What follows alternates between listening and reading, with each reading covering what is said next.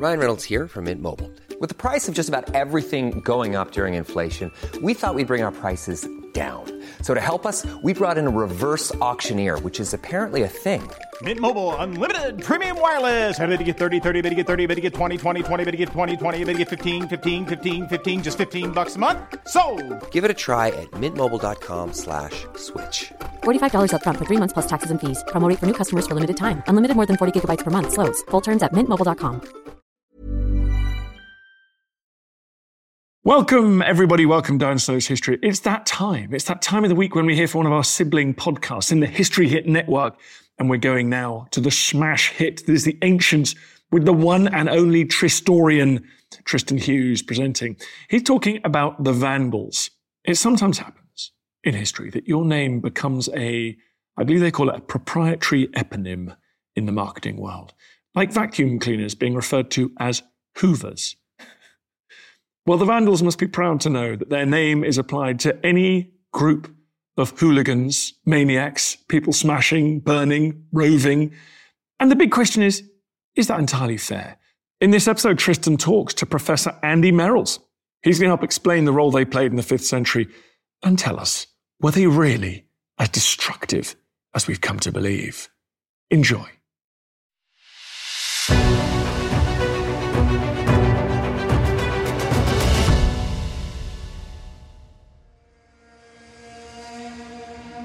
It's The Ancients on History Hit. I'm Tristan Hughes, your host, and in today's episode, where we're talking about an extraordinary group of people who were so important in the decline of the Western Roman Empire in the 5th century. They are a group of people that originated from around the Danube area, think Romania and Hungary. They venture west, they cross the River Rhine, spend some time in France, then go down to southern Spain, and ultimately they cross over into North Africa and take control of this incredibly lucrative part of the Roman Empire, forming their famous or infamous namesake kingdom, the Vandal Kingdom. Because, yes, today we're talking all about the Vandals, the original Vandals. Yes, this is where the word Vandal and vandalism does come from. But how destructive, how infamous really were the Vandals? What do we know about these people? Well, to explain all about it, I was delighted to head up to Leicester a couple of weeks back to interview the Vandal expert, that is Professor Andy Merrills. Andy, he is a brilliant communicator. This is a fantastic episode, and I know you're going to absolutely love it. So, without further ado, here's Andy.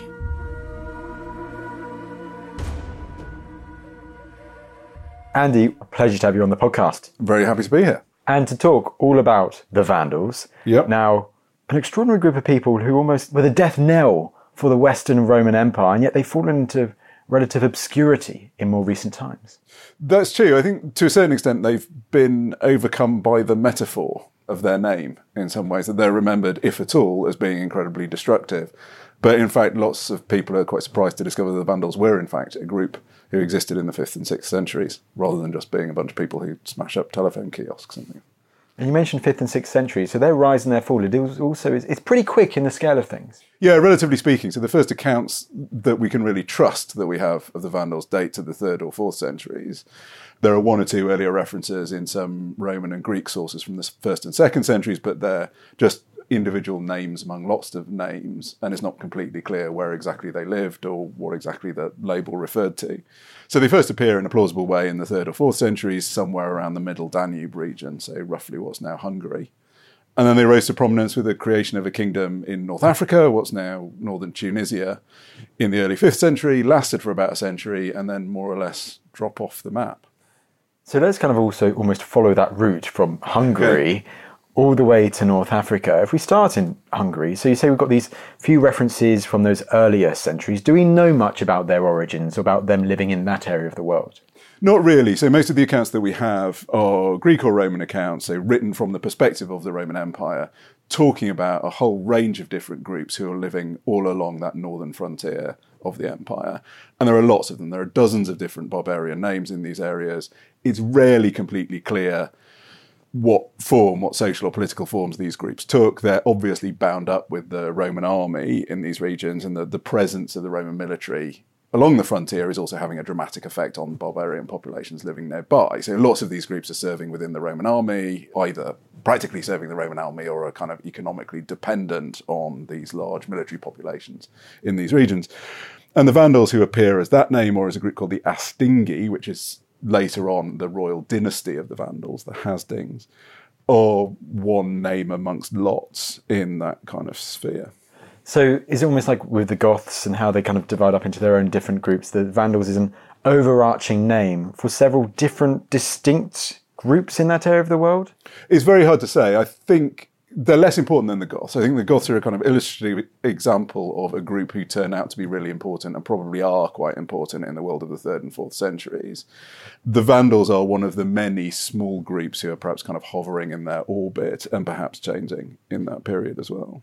And culture wise, obviously the Romans see them as barbarian, but will we define them today as, as a Germanic culture? I mean, what do we kind of know about that? So, Germanic is a term that refers to the groups of languages that they spoke rather than to the peoples themselves. So, they spoke an Eastern Germanic dialect, it would seem. There's a lot that we don't know about Vandalic as a language, but it's probably related to Gothic, um, which is an Eastern Germanic language. Culturally speaking, it's really hard to say. I mean, they're an Iron Age um, community living within this Roman military sphere, so profoundly affected by both of those traditions is probably the easiest thing, thing to say. But one of the difficulties is that it's really hard to associate any of these dozens of barbarian names with a precise material archaeological assemblage that we can dig up from the ground. So there are various different archaeologists working in Central Europe who've identified individual graves as being a Vandalic grave, which is fair enough as one interpretation, but I don't think we can be at all confident that the individual who happens to be buried there would identify themselves as a Vandal, if that makes sense. Well, yeah, absolutely. And you're mentioning that, of course, you know, at that time within the Roman occupation of that area of the world. Do we know much about that interaction between Vandals and Roman soldiers who were living on that frontier of the Roman Empire in those earlier centuries? Not very much specifically at all. So we've got a decent picture of what's going on with the Roman military presence along the frontiers in general terms and the degree to which barbarian federates are being incorporated within the Roman army in a range of different ways. But we can't say very much at all about the Vandals specifically in, in that world. If anything, they're an incredibly minor player, I think it would be fair to say, until the beginning of the fifth century, really. They're kind of cropping up as one name amongst many in occasional lists of victories of Roman emperors or incursions of barbarian groups, but that's about as far as it goes. And in some senses, I think that's posed a bit of a problem for scholars wanting to trace the origins of the Vandals because they go on to become quite important. And there's a strong temptation to assume they must have had glorious origins. So even early medieval historians, in fact, writing a, hundred years or so after the fall of the Vandal Empire or the fall of the Vandal Kingdom, suggest that the Vandals must have come from glorious origins in Scandinavia or something, as they suppose the Goths did as well. But I think that's possibly a, a kind of false bit of reasoning. And the same thing has sometimes happened with modern historians making this sort of similar claims of saying these people became great, so they must have always had this kind of glorious origin from somewhere. I think it's more interesting if it's the fact that actually in those earlier centuries they were one of the more insignificant peoples, and as you say, if the Romans did not consider them on the, the other level of some other perhaps tribes or peoples who lived in that area of the world. But you mentioned early fifth century, beginning of the fifth century. Yeah. What happens then that makes the Vandals almost go to the next level? So there's a crucial series of events that take place in the very first years of the fifth century, so in the 400s, that are related to crises within the eastern and western halves of the Roman Empire, movements of troops around the Western Empire in particular, and a succession of usurpations or rebellions within the western half of the empire, and this has a series of knock on effects, the most famous and spectacular of which is the crossing of the River Rhine by a group of barbarians, including the Vandals, Sueves, who are another barbarian group, and the improbably named Alans, who are another barbarian group, all of whom supposedly crossed the Rhine on New Year's Day 406 and come into northern Gaul, so the northern territories of what's now France. And they're there for three years occupy that region, then move south across the Pyrenees in 409, and those three groups basically divide up Spain amongst themselves. Or that's the claim that one or two of our chroniclers make. The crucial thing to remember here is they are having a dramatic effect on these regions, especially in southern Gaul and Spain, which have never been particularly heavily militarized. So, having armed groups of people wandering around can make a massive difference to a previously relatively peaceful region.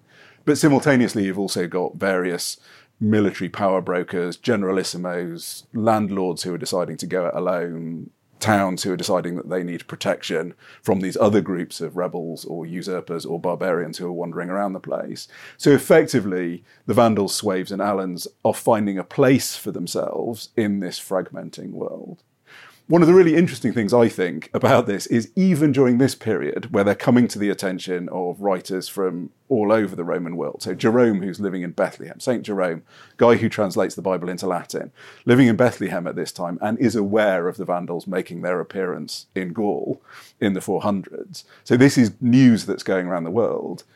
But even in this period, they're still not this dramatic fighting force that is winning entirely by force of arms. So we know of 10 historically attested battles that the Vandals fought in from that kind of dim and distant third or fourth century past right through to the late 420s. These aren't particularly well attested battles, but we just hear of references to conflicts in the chroniclers or the historians and so on. And of those 10 battles, the Vandals lose the first nine. So this is a world that's falling apart, but being an armed group still gives you some power in that, even if you're not necessarily winning your battles.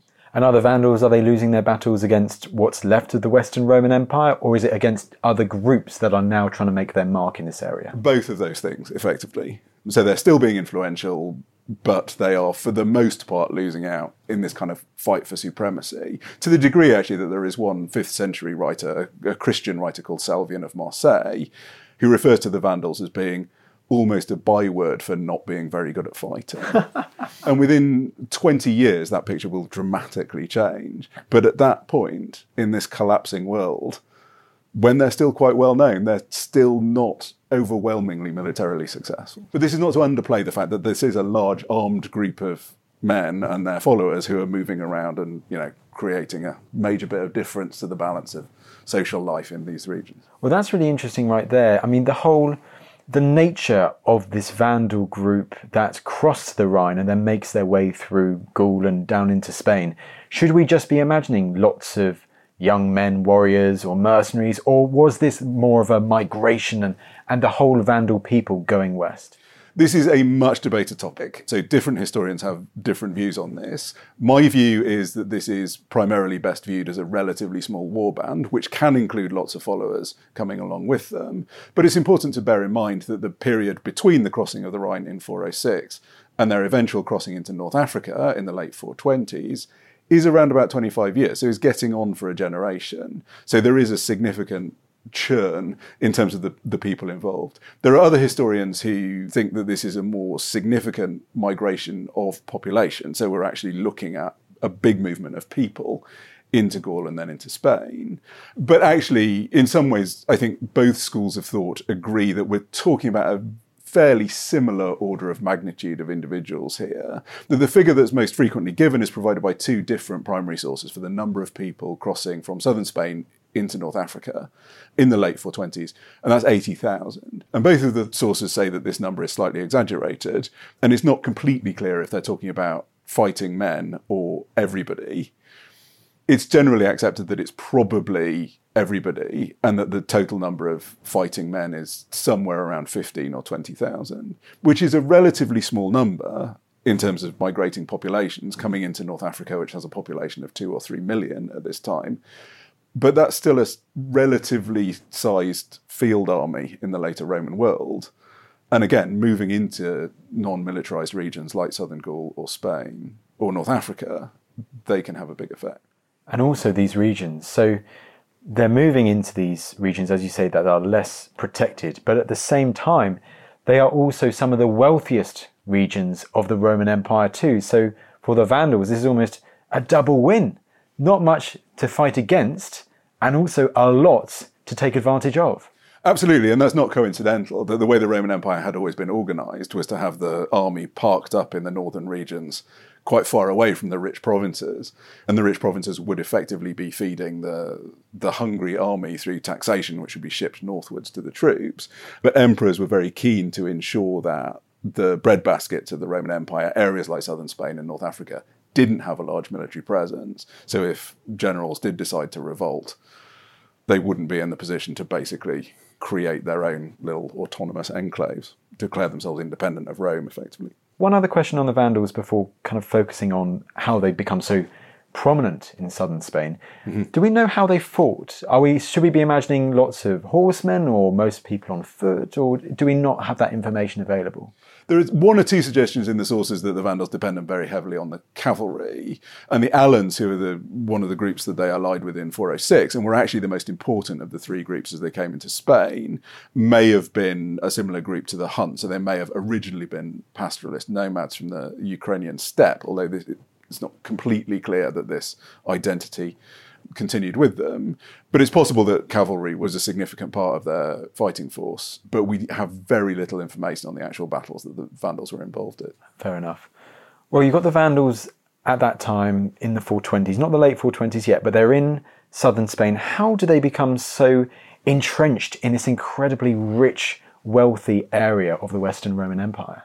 Well, initially, actually, they get this short straw. The Hasdings get the short straw when Spain is divided up between the various different groups, and it's the Alans who get the most important parts of Spain. And another group of Vandals called the Siling Vandals get the rich territory of Baetica in the south. And in fact, ironically, it's because there's a group of Goths, of Visigoths, who are sent by the Western Roman Emperor into Spain to turf out these barbarians and the general is successful in doing that, that actually clears the path for the Hasdings, this small group of Vandals who turn out to be this dominant group over the course of the century that follows. And in effect, they're able to occupy the vacuum that's left by the defeated Silings and Alans, and then by the Visigoths as they move out of Spain again and are eventually settled in Aquitaine in southwestern France. So, yet again, the kind of Hasdings find themselves the happy inheritors of this really complicated kind of Brownian motion of military activity and revolt and alliance that dominates the history of the Western Roman Empire in the early 5th century. And if southern Spain is such a fruitful part of the empire that they now have for themselves, it does beg the question why do they decide to then look across the Straits of Gibraltar to North Africa when actually they've already got a really good place to live? That is a really interesting question, and it's not completely clear what the answer to that is. The simple answer is that southern Spain was really rich, North Africa was even richer.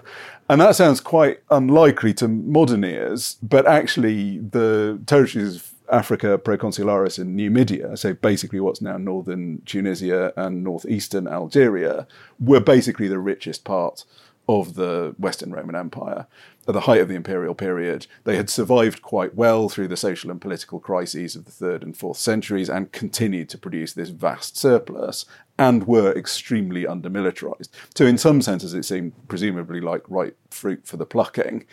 There was a small military presence there. There's a general called Boniface who, through a variety of different political issues, winds up falling out of favor with the ruling Western emperor and some later historians suggest that Boniface recruited the Vandals and brought them across to help in his revolt. This, it seems to me, is a kind of retrospective. It's a later explanation for how the Vandals managed to make it into North Africa in the first place. My answer would be that this is possibly partly opportunistic. North Africa is easier to defend than southern Spain, perhaps. It's hard to know.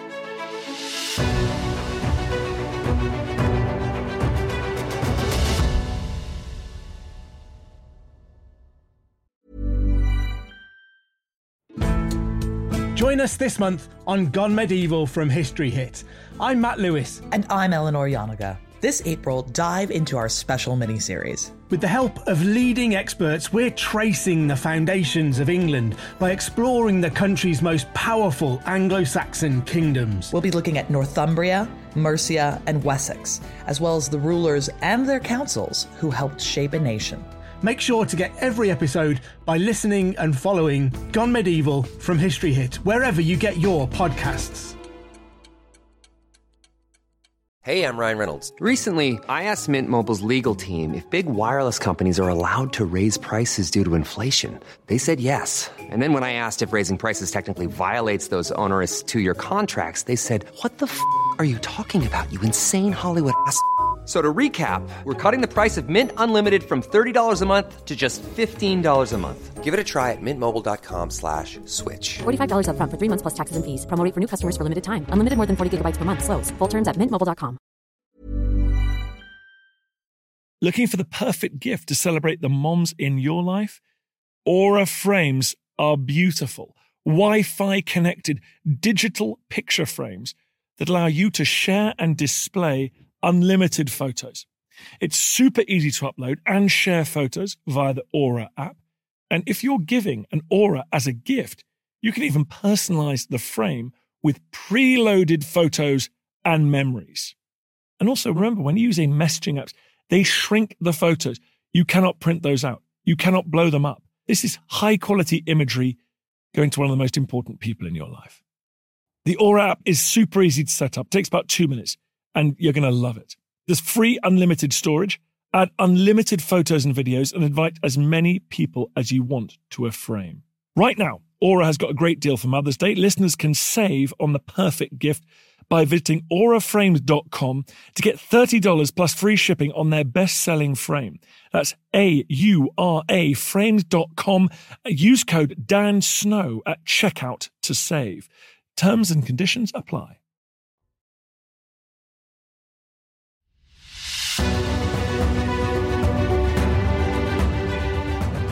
And who is the figure who is leading the Vandals at that point? The leader of the Vandals at this point is a king called Gaiseric, who is the first king of the Vandals that we know a lot about. We know a little bit about his brother. Apparently, the two of them ruled together. But effectively, he's ruling on his own from at some point in the mid 420s for basically another 50 years. Um, he dies in 477, and over the course of that 50 year reign, effectively fashions a North African kingdom for himself, finds a position, if you like, at the top table of Western Roman politics in the middle of the fifth century, and is certainly one of the most influential military and political figures of that time. And this is bearing in mind, this is exactly the same time that Attila the Hun lived. He had a comparable influence on the unfolding of the Western Empire in that period. Yes, it's interesting. When you look at the Huns compared to the Vandals, you have one which is very prominent in our mindset today and the other which has fallen out a bit. And it's the same with Attila and Gaiseric. And we'll, we'll talk more about Gaiseric because, come on, let's delve into the details of the Vandal conquest of North Africa because this isn't swift, it's bloody and it's brutal. It is bloody and it's brutal, and it takes, yeah, it does take a long time. So the first landing seems to have taken place in about 428 or 429. The chronicles disagree, but it's possible that it took quite a long time. And they moved their way from basically what's now the northern coast of Morocco along the northern Algerian coastline and into the rich territories of Numidia and Africa, besieging the city of Hippo Regius, where the famous bishop Augustine was on his deathbed, and eventually receiving the city in a peace treaty with the Western Empire in 435, and Hippo became their first capital. There was a peace treaty at that point between Gaiseric and the Emperor Valentinian III, which Gaiseric seems to have broken. He moved further east and captured Carthage in 439. And it was the capture of Carthage, which is the sort of metropole, the most important city by far in North Africa, one of the most important cities in the whole of the Roman Empire, certainly in the Western Roman Empire, that really marks the start of the Vandal kingdom.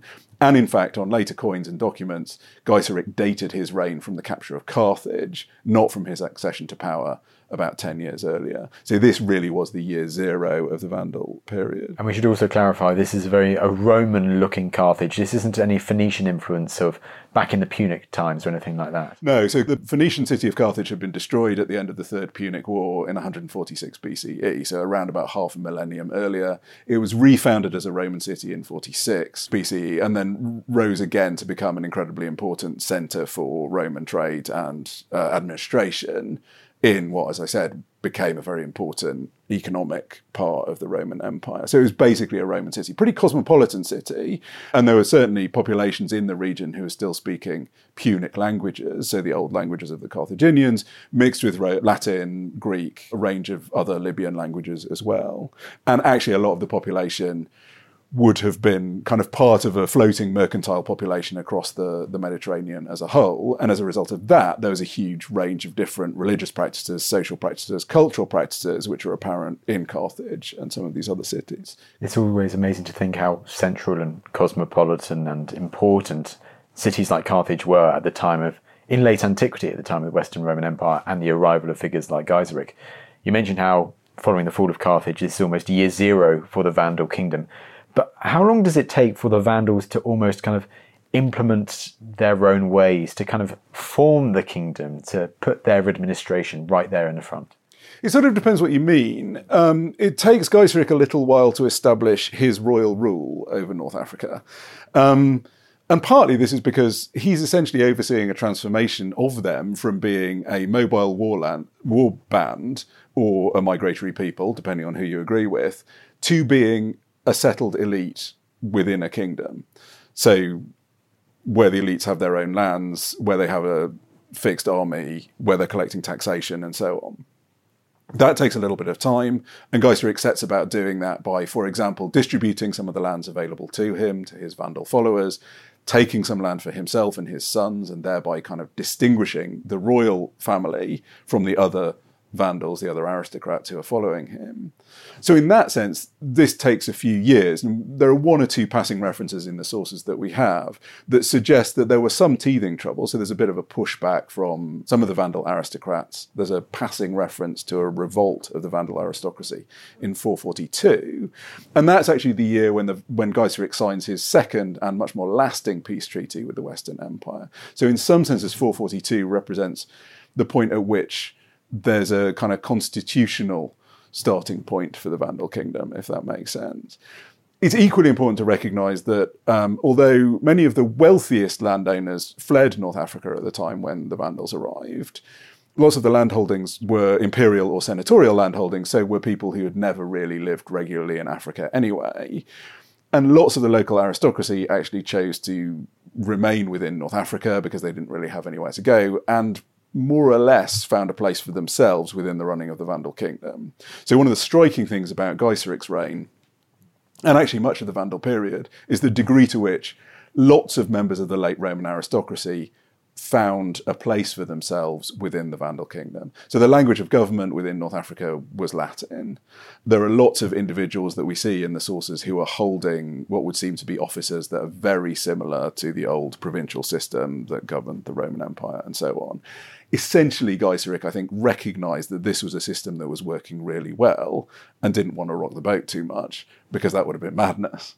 But at the same time, needed to find a place for himself and his followers within North Africa. So it takes a few years for that to be established, but for the most part, we can see strong patterns of continuity rather than abrupt political change. Yeah, it makes a lot of sense. You see it with Alexander the Great and his successors with the Persian administration, which was effective, and so they kept that as well. So. Absolutely. Or Rome coming into Egypt. There's a sort of very similar series of patterns. The significant change that does happen in 439 is that the Vandal occupation of Carthage means that the taxation, which had traditionally gone out of North Africa up to Rome to feed the Roman administration, to feed the Roman army, suddenly stops. And that in some ways has always been the backbone of the Roman economic system in the Mediterranean. That starts again to a degree. Those exports continue after the Treaty of 442, but it's no longer held together as this kind of central economic crux.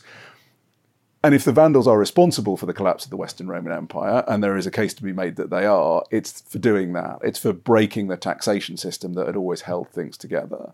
There's a lot of archaeological evidence to suggest that trade continued, but I think the political and economic glue in some ways had really started to become brittle after 442. Gaiseric must have known how influential and powerful he was to have that control over that grain trade. As you say, when he's agreeing that treaty with the Roman Emperor in 442.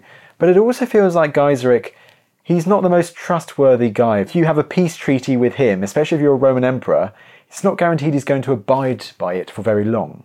That's true. I'm not sure there were that many particularly trustworthy individuals of any stripe who are living or operating in the kind of Game of Thrones world of the Western Roman Empire in the 5th century. Valentinian, who was the Roman emperor at the time, did what he could to include Gaiseric within his circle, including the betrothal of his daughter Eudocia to Gaiseric's son Huneric. So, in that sense, he's bringing him into the imperial family in some senses.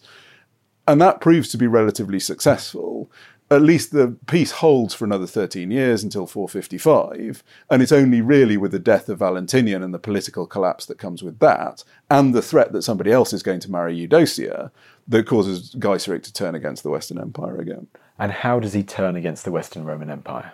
He turns against the Western Roman Empire quite spectacularly by launching a series of attacks on various different Western Mediterranean islands, so Sicily, Sardinia, Corsica, and crucially on the Italian mainland as well. This was something that he had been doing after 439, so between the capture of Carthage and the First Peace Treaty, Gaiseric had basically been threatening the western and eastern halves of the empire with these maritime attacks. Because one of the things he got when he captured Carthage was also a large fleet, the merchant fleet he was able to use for these maritime attacks. And he resumed these after 455. And crucially and most famously, in that year, he also launched an attack on Rome and put Rome to the sack, plundering a huge amount of wealth from the city, including lots of plunder that the Romans themselves had taken during their expansion throughout the world. Famously, this included the treasure from the Temple of Jerusalem, which the Romans had taken in, the, in 70 Gaiseric took it back in 450, well, took it in 455 and brought it back to Carthage. But along with that portable wealth, he also took a large number of human hostages, including the Princess Eudocia, who he brought back to Africa to marry his son, Huneric, finally. Wow. Okay, that's pretty insane. It was a spectacular statement of his own um, power, effectively. And absolutely. And we all hear of the Gothic sack of Rome by Alaric, but the Vandalic sack of Rome, once again, it's overshadowed. You don't know, and yet the significance of it, maybe arguably, is more significant than the Gothic sack, but because it happened afterwards, it's lesser focused on. Yeah, the Gothic sack sent greater shockwaves around the world simply because the Eternal City hadn't been sacked for 800 years at that point.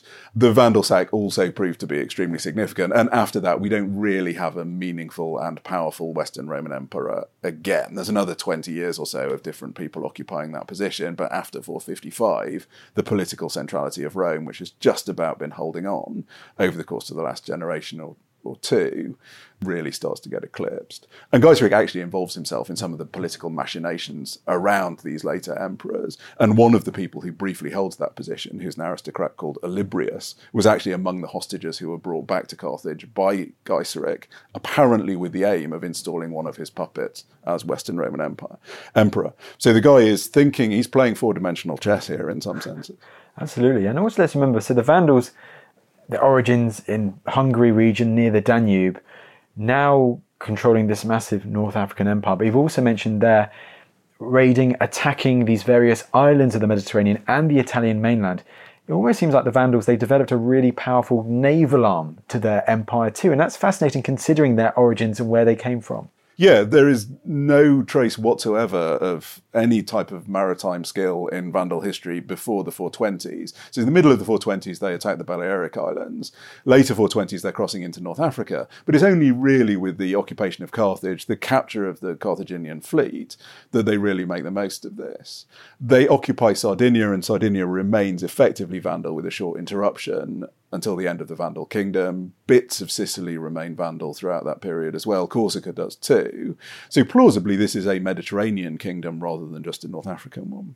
Do you think they gain a reputation for piracy, or is that just hostile sources attacking the Vandals there? It's both. I mean, it's hostile sources certainly attacking the Vandals, but it's reasonable enough to accuse them of being this dramatic new force on the Mediterranean stage the Mediterranean hasn't actually seen a lot of widespread naval combat since the start of the Roman Empire, really. And so contemporary commentators look at this new Vandal power base with some horror. And in fact, one contemporary writer who's writing in the middle of the fifth century in Gaul, a poet called Sidonius Apollinaris, describes this as being a fourth Punic War. So there is a genuine fear of this, and all sorts of weird references to fears of Vandal attacks, even in some quite far-flung regions of eastern of the eastern Mediterranean as well. And actually, that's one of the few areas in which the Vandal name really is preserved later on. And there are some references in an early Anglo-Saxon poem that refer to the Mediterranean as the Vandal Sea, which may be some weird folk memory of this earlier period. It is really, really interesting to delve into. And if you were someone visiting Vandal Carthage, a trader, or maybe from the Eastern Mediterranean, as you're walking down those streets, I mean, would you still see in use like the Roman architecture that had been there for hundreds of years previously? Would would the amphitheatre still be being used for Roman style games? I mean, how much of those traditions do we think were continued by Gaiseric and the Vandals? You know, decades after they they they create this Vandal kingdom. That's an excellent question, and in some senses, the changes that were taking place in Vandal Carthage are likely to have been mirrored elsewhere. So it's partly to do with the changes of the uses to which cities were put in the 5th century rather than the presence of the Vandals changing anything specifically. So, one or two of our texts refer to moments of destruction at the time of the Vandal occupation, but it's also pretty clear that many of the most important public buildings remain in use throughout this period. There are some changes, so the large bathhouses, for example, increasingly get turned over to light industry, but that's a pattern that we can see across the former Western Empire. Equally, interestingly, there's a body of Latin poetry that survives from the start of the 6th century, so writing in and about Vandal Africa, especially Vandal Carthage, which describe, for example, uh, various different pantomimes, various different actors, chariot races, and gladiatorial games taking place within the um, amphitheatre uh, and the circus. Whether or not these actually happened is again a moot point, but it seems that the traditional patterns of civic living were still carrying on through the Vandal period. Schools are still continuing. Latin poetry survives in Vandal Africa in as robust a form as we see anywhere in the fifth and early sixth century. So, for the most part, culturally, it's maintained this cosmopolitanism, it's maintained this vibrancy. It continues to be extremely wealthy throughout the Vandal period. We're talking about wealth. Do we know much about the Vandal economy or how they ran it? Essentially, what we know about the Vandal economy comes from archaeology. So, the vast amounts of ceramics or the pottery that was clearly made in North Africa and was shipped around the Mediterranean world. So some of this is the remains of amphorae, which transported wine and olive oil. And in other cases, we have kind of fineware vessels, which are plates, and other vessels which seem to have been shipped alongside grain and olive oil and wine and so on. These can often be dated quite precisely, and they allow us to trace the patterns of trade and the state of production within Vandal period North Africa, it's evident from all of this that it continues in pretty robust shape throughout the 5th century and into the early 6th century. It dies off a bit at the start of the 6th century and it drops off more significantly with the Eastern Roman occupation in, five, in the 530s, which we'll talk about in a bit. But for the most part, the pattern is of continuity. And when we can talk about production, it's also pretty clear that this continues in more or less the way that it always had during the Roman period. Archaeology of individual farm sites and one or two other sources also suggest that although there are some changes in the way farms are run, for the most part it's a pattern of continuity. You mentioned how the 530s, we're definitely going to get to there very soon, don't you worry. But I feel before we get there, we've got to also talk about Christianity because this is such a massive part of the Vandal story. When the Vandals reach North Africa and they forge their kingdom, as almost background to this, I mean, how prominent, how embedded is Christianity in this part of the Roman Empire? So, North Africa is one of the most important Christian regions within the empire. Had converted to Christianity, or bits of North Africa had converted to Christianity relatively early, so it's clearly attested in the second century. And some of the most important Christian thinkers were North African in origin, including St. Augustine, who I mentioned earlier possibly the single most prolific author of this period, Bishop of Hippo on what's now the Algerian coast of North Africa, and a really important spokesman redefining what it was to be Roman, what it was to be Christian at the end of the fourth century and the beginning of the fifth century. But that Christian presence had brought with it also a history of persecution. So this was a region that was unusually intensely persecuted during the last period of pagan persecution at the start of the fourth century. And then equally, once the empire itself became Christian during the reign of Constantine and his successors, there was a period of sectarian persecution within North Africa itself. This is sometimes called the Donatist controversy, as a group of sort of African church decided that it disagreed with the central organization of the Catholic Church or the Nicene Church, and this created around about a century of tensions within the region. So Christianity is very deeply embedded within Africa, and so too are stories and narratives of martyrdom and persecution. And that proves to be a really toxic inheritance for the Vandals to come into. Because when the Vandals do come into this area of the world, I mean, are they already Christian or do they have their own beliefs? How do they interact with the Christian church in North Africa? So the Vandals were Christian, it seems extremely likely that the vast majority of Vandals professed a form of Christianity that we conventionally call Arian Christianity, or sometimes Homoian Christianity. Now, this is as distinct from Nicene Christianity or Homoousian Christianity they're essentially two different ways of thinking about the relationship between Christ and God. I won't go into lots of detail here, it gets extremely confusing.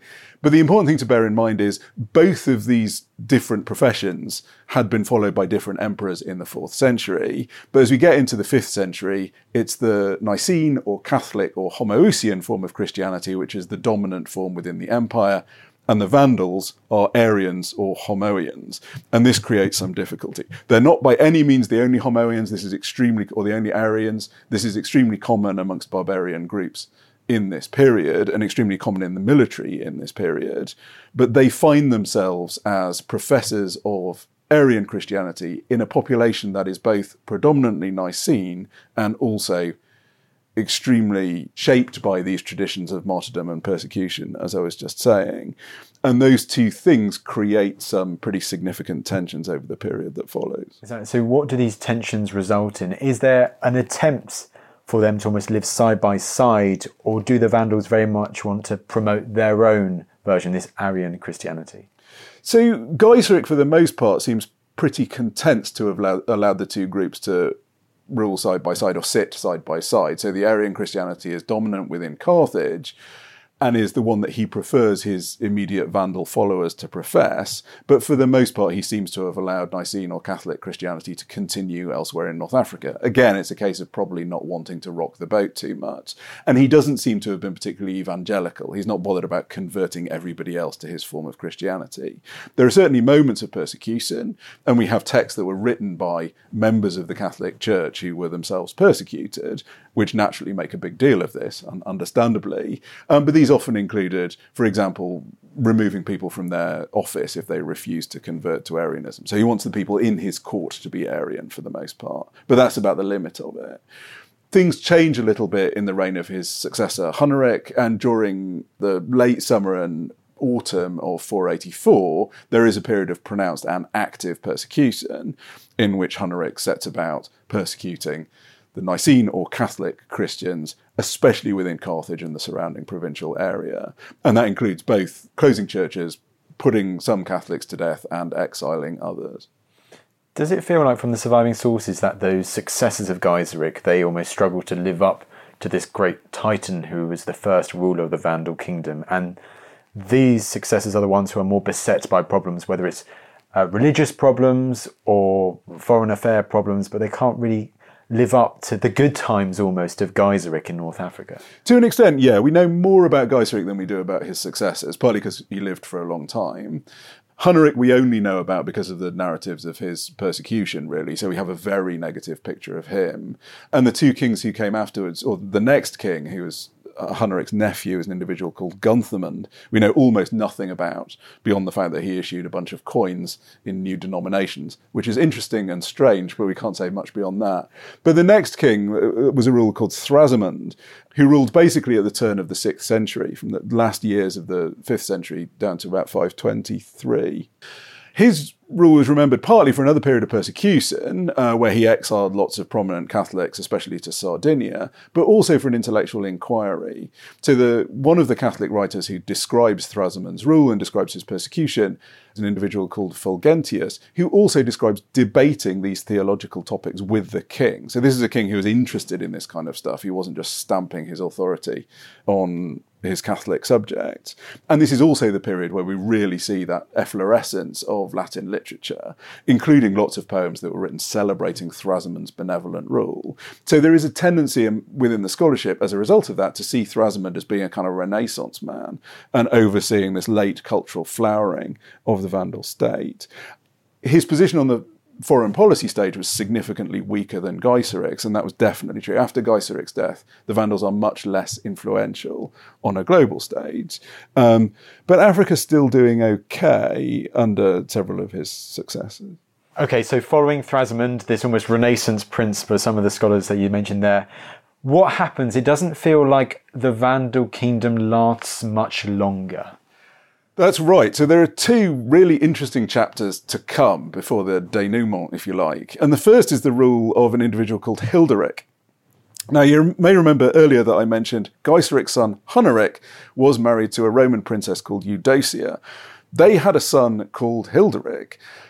But because of the obscure nature of the Vandal rule of succession, where the next king was always the next oldest member of the family, rather than following a system of primogeniture where it always goes to the eldest son of the ruling monarch, Hilderic had to wait for quite a long time before he became king. He only became king in 523, possibly when he was around about 60. So he wasn't your traditional king at the peak of his military powers. But equally, he could claim descent both from Gaiseric on his father's side and from the Roman Emperor Valentinian III on his mother's side, and he made quite a lot of this. He was both a Hasding and a Theodosian, and saw himself as being a natural ally of the Eastern emperors, especially the Eastern Emperor Justinian, who came to the throne about the same time. So those two were quite closely bound to one another, or he certainly presented himself as an ally of the Eastern Emperor. But it seems likely that this caused some discontent amongst other members of the Vandal aristocracy, and eventually in 530 there was a rebellion under a Vandal prince called Gelimer, who would, in the normal scheme of things, have become the next Vandal king anyway, but was a distant cousin of Hilderic. But he decided to hasten things along, overthrew Hilderic, and seized power for himself.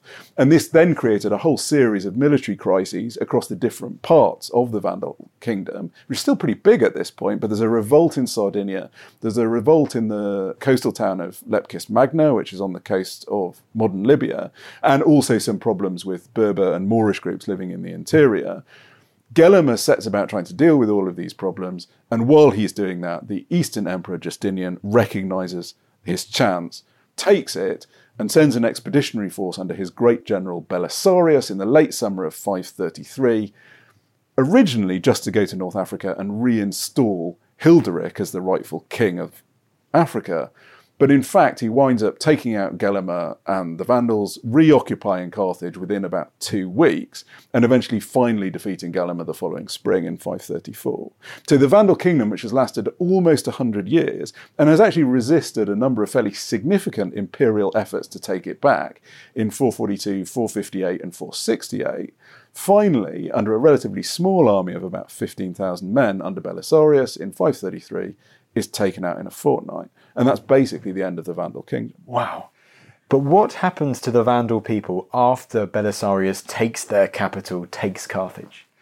It's a kind of surprisingly anticlimactic end to quite an impressive history in some senses. So Gelimer continues to resist for about another six months before eventually he surrenders and is brought back to uh, Constantinople in Belisarius's triumph, along with a lot of the plunder, which includes, incidentally, the plunder that Gaiseric had taken from Rome in 455 and which the Romans had taken from Jerusalem in the first century. In Africa itself, some of the individuals who are left behind marry into the occupying army. But for the most part, we don't hear very much of them after a brief military rebellion that they seem to have been behind in 536. And beyond that, we don't hear very much of the Vandals at all. There are one or two funerary epitaphs, so basically tombstones, that are erected to individuals with conspicuously Germanic names that continue to appear into the late 6th century, but they're rarely identified specifically as Vandals. And occasionally, in one or two of the religious disputes which continue to go on throughout the Byzantine occupation, references are made to bishops of the Vandals, possibly referring to their Arianism or their Homoianism.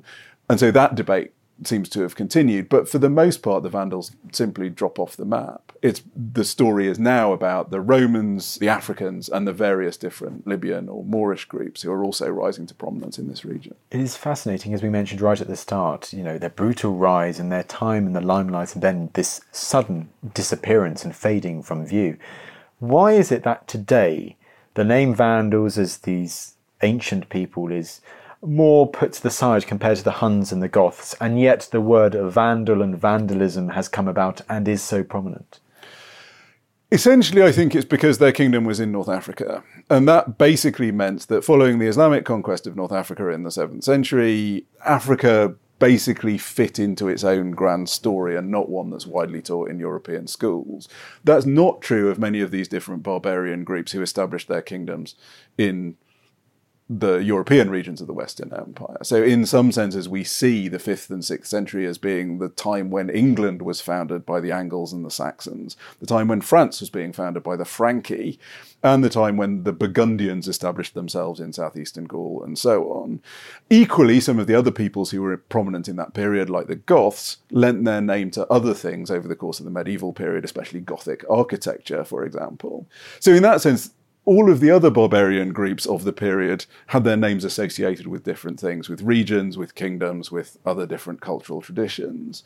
The Vandals didn't, and they kind of hover in this in the accounts that are written in the medieval period, in the early modern period, where people are aware of them, but they're always slightly peripheral to the big story. That changes actually in the aftermath of the French Revolution, when there's a period of cultural destruction, basically, which happens around about the time of the Terror, where lots of the artwork that's associated with the church and associated with the king gets plundered and destroyed. And there are attempts by the revolutionary government in France to try and curb that. And there's one individual who's put in charge of an inquiry trying to explain precisely what's going on and, and curb this destruction. This is a, a churchman called Gregoire, the Bishop of Blois. And he coins the term vandalism for what he sees. And effectively, what he's doing there, he's using vandalism with a capital V, but he's using this as a metaphor. He's basically saying, You people are behaving like the Vandals, who you'll remember had come into northern Gaul at the beginning of the 5th century, and according to the historical accounts that he had, had caused a huge amount of destruction. Because he was a churchman, he was also familiar with all of these accounts of the Vandals persecuting the true Catholic Church. And so this was a really helpful label for him to stick on these destructive individuals. Certainly much more helpful than the Franki, who are associated with the French, or the Goths, who are associated with different types of architecture. So in that way, vandalism really stuck. It was also it's also quite a euphonic word. It sounds quite nice, vandalism.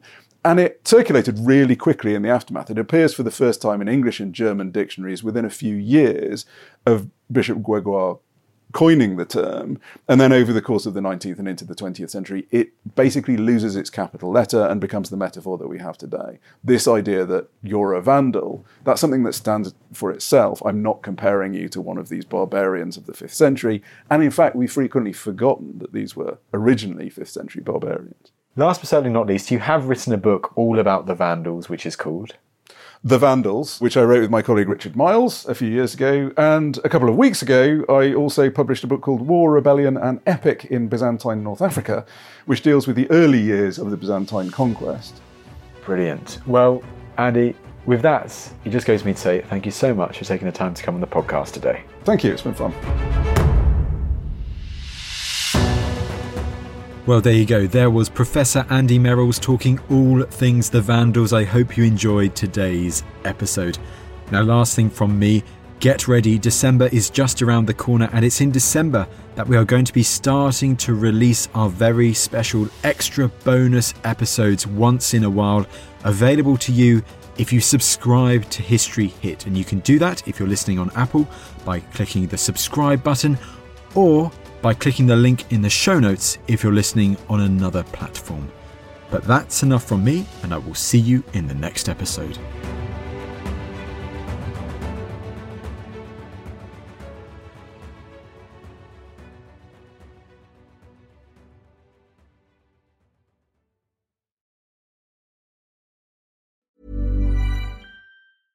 Selling a little or a lot? Shopify helps you do your thing however you cha-ching. Shopify is the global commerce platform that helps you sell at every stage of your business. From the launch your online shop stage to the first real life store stage, all the way to the did we just hit a million orders stage. Shopify is there to help you grow. Shopify helps you turn browsers into buyers with the internet's best converting checkout. 36% better on average compared to other leading commerce platforms because businesses that grow grow with Shopify. Get a $1 per month trial period at Shopify.com slash work. Shopify.com slash work. Thank you for listening to this episode of Dan Snow's History Hit. Please follow this show wherever you get your podcasts. It really helps us and you'll be doing us a big favor.